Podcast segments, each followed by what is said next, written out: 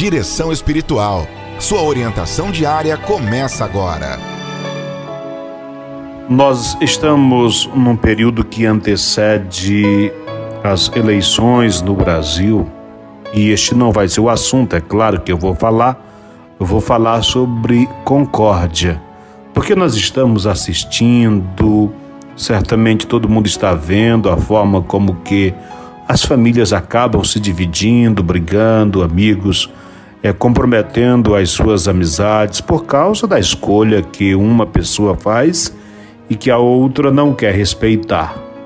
Minha gente, todos nós somos livres para fazer as nossas escolhas e todo mundo deve respeitar as escolhas uns dos outros, mesmo quando a gente não concorda. Existe um pensador que diz eu não concordo com nenhuma de tuas palavras, mas vou sempre lutar para que tu tenhas o direito de proferi-las. Eu não concordo, mas eu não posso anular a outra pessoa. O Evangelho nos traz um ensinamento muito bonito, conhecido de todo mundo. Amai-vos uns aos outros, assim como eu vos amei.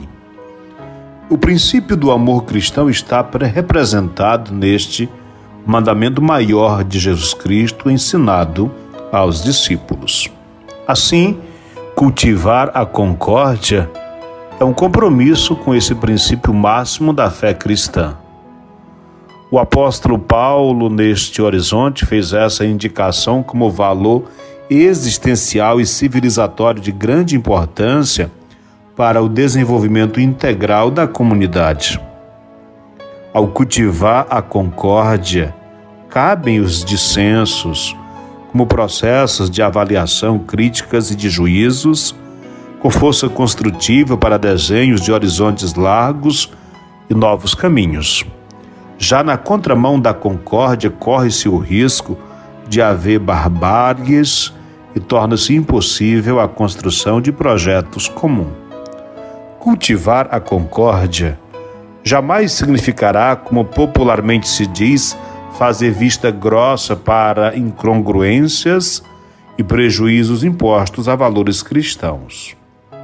Os dissensos, construídos como diálogos civilizados, têm propriedades para depurar escolhas e promover os necessários consensos em torno da verdade, do bem, da justiça e da paz. Cultivar a concórdia assenta-se como ato humano e comunitário no compromisso com a verdade, com a vida, com a justiça e a paz. Não se pode calar a verdade diante de escolhas e silêncios quando se trata da defesa da vida em todas as suas etapas, isto é, desde a concepção até o seu término natural. Concórdia nunca será sinônimo de conivência. O respeito concedido ao outro não negocia as diferenças em termos de princípios e valores. Neste horizonte se desenham as escolhas, incluindo políticas, considerando-se a impossibilidade de se negociar o inegociável. A concórdia, como valor evangélico primordial, fermento para o diálogo e relações civilizadas, não relativiza valores. A concórdia, como qualidade espiritual e humana, importante no combate a violências e desrespeitos, não perde sua força ao assentar-se em princípios gerais. O cultivo da concórdia propicia o relacionamento civilizado entre os diferentes inclusive entre os opostos, fecundando atos civilizatórios na contramão de barbáries e absurdos que atingem vida, atrasam processos de desenvolvimento integral e acirram as desigualdades. A concórdia, na propriedade do seu significado, é indispensável no incremento das mudanças civilizatórias urgentes da contemporaneidade. Nunca, jamais, deve significar relativização de posturas éticas. O cultivo da concórdia permite diálogos entre diferentes, sem conivência de negociações que relativizem valores. Na mais genuína tradição mística e espiritual do cristianismo, os cristãos sabem que não tem aqui cidade permanente, estamos a caminho, pelo caminho temos a missão de marcar a sociedade na qual nos inserimos e vivenciamos a nossa cidadania com o sabor do Evangelho de Jesus Cristo. Por isso, sabe-se não ser o mundo um paraíso, mas caminho para o reino de Deus. A convicção a respeito dos preceitos do reino não permite relativizações e negociações espúrias.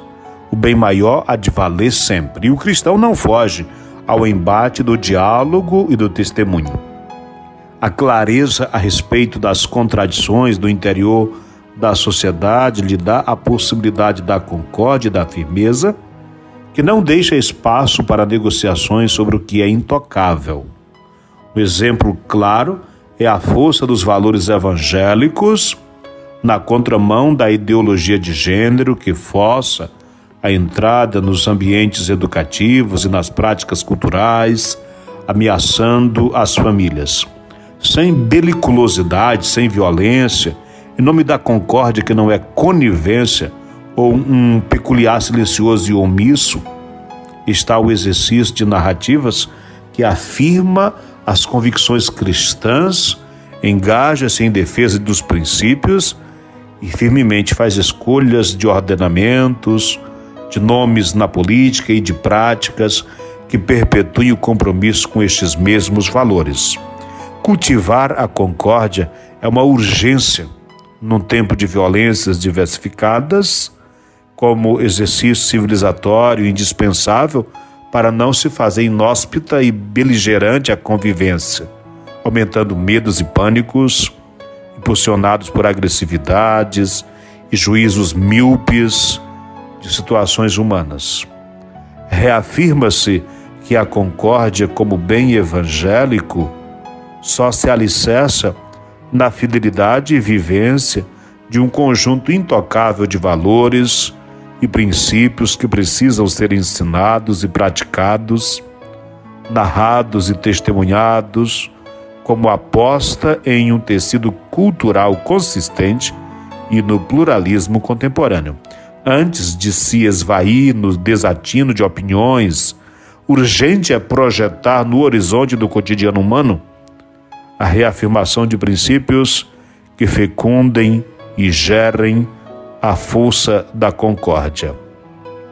Prezados amigos, irmãos e irmãs, enquanto estou falando, estou fazendo um apelo para que nada nos separe, para que nesse tempo em que as emoções estão à flor da pele, que a gente não se deixe levar de tal modo que comprometa, comprometamos o respeito para com os nossos, nossos amigos, nossos vizinhos, que assim como nós, também têm a liberdade para fazer suas escolhas.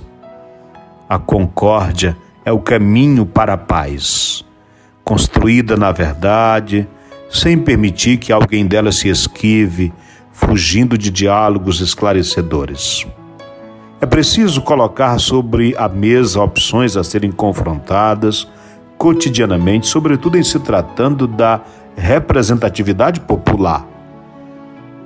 É hora de investir na concórdia como sinônimo da verdade e da paz, como ordem a ser respeitada e como compromisso com a justiça a ser promovida. Vale cultivar a concórdia como valor evangélico para fecundar o novo humanismo, esperando e apostando em dias cada vez melhores. Qual é a mensagem desta reflexão que eu venho trazendo? É dizendo o seguinte: olha, procuremos, minha gente, partilhar nossas ideias, nossas opiniões. Se quiser publicar suas escolhas, ao fazê-lo, no entanto, não queira reprimir quem pensa diferente, quem escolhe diferente. Somos livres e como livres, podemos escolher, mas ao escolher, Nós só respondemos pela nossa escolha e jamais pela escolha dos outros. Então, meu apelo, um apelo muito sincero, não permitamos que nesse período de campanha política que nós estamos acompanhando, que nada de vida é nossa família, que nós não é, vivenciemos é, algumas coisas barbáries, horríveis, que nós temos assistido por, por este mundo afora, tá bom? Então cuide da sua família, cuide das suas escolhas e cuide de respeitar as escolhas dos outros. Por quê?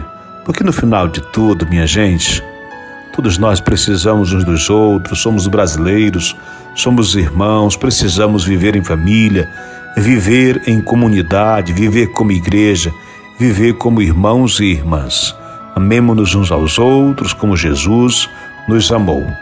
Então hoje você vai vigiar, ter cuidado quando tiver esses assuntos que tornam nossa sensibilidade um pouco mais aflorada Tenhamos muito cuidado para que nós não nos envolvamos de modo tal que passemos por cima de pessoas que merecem o nosso respeito, o nosso amor, mas que pensam diferente de nós, tá bom?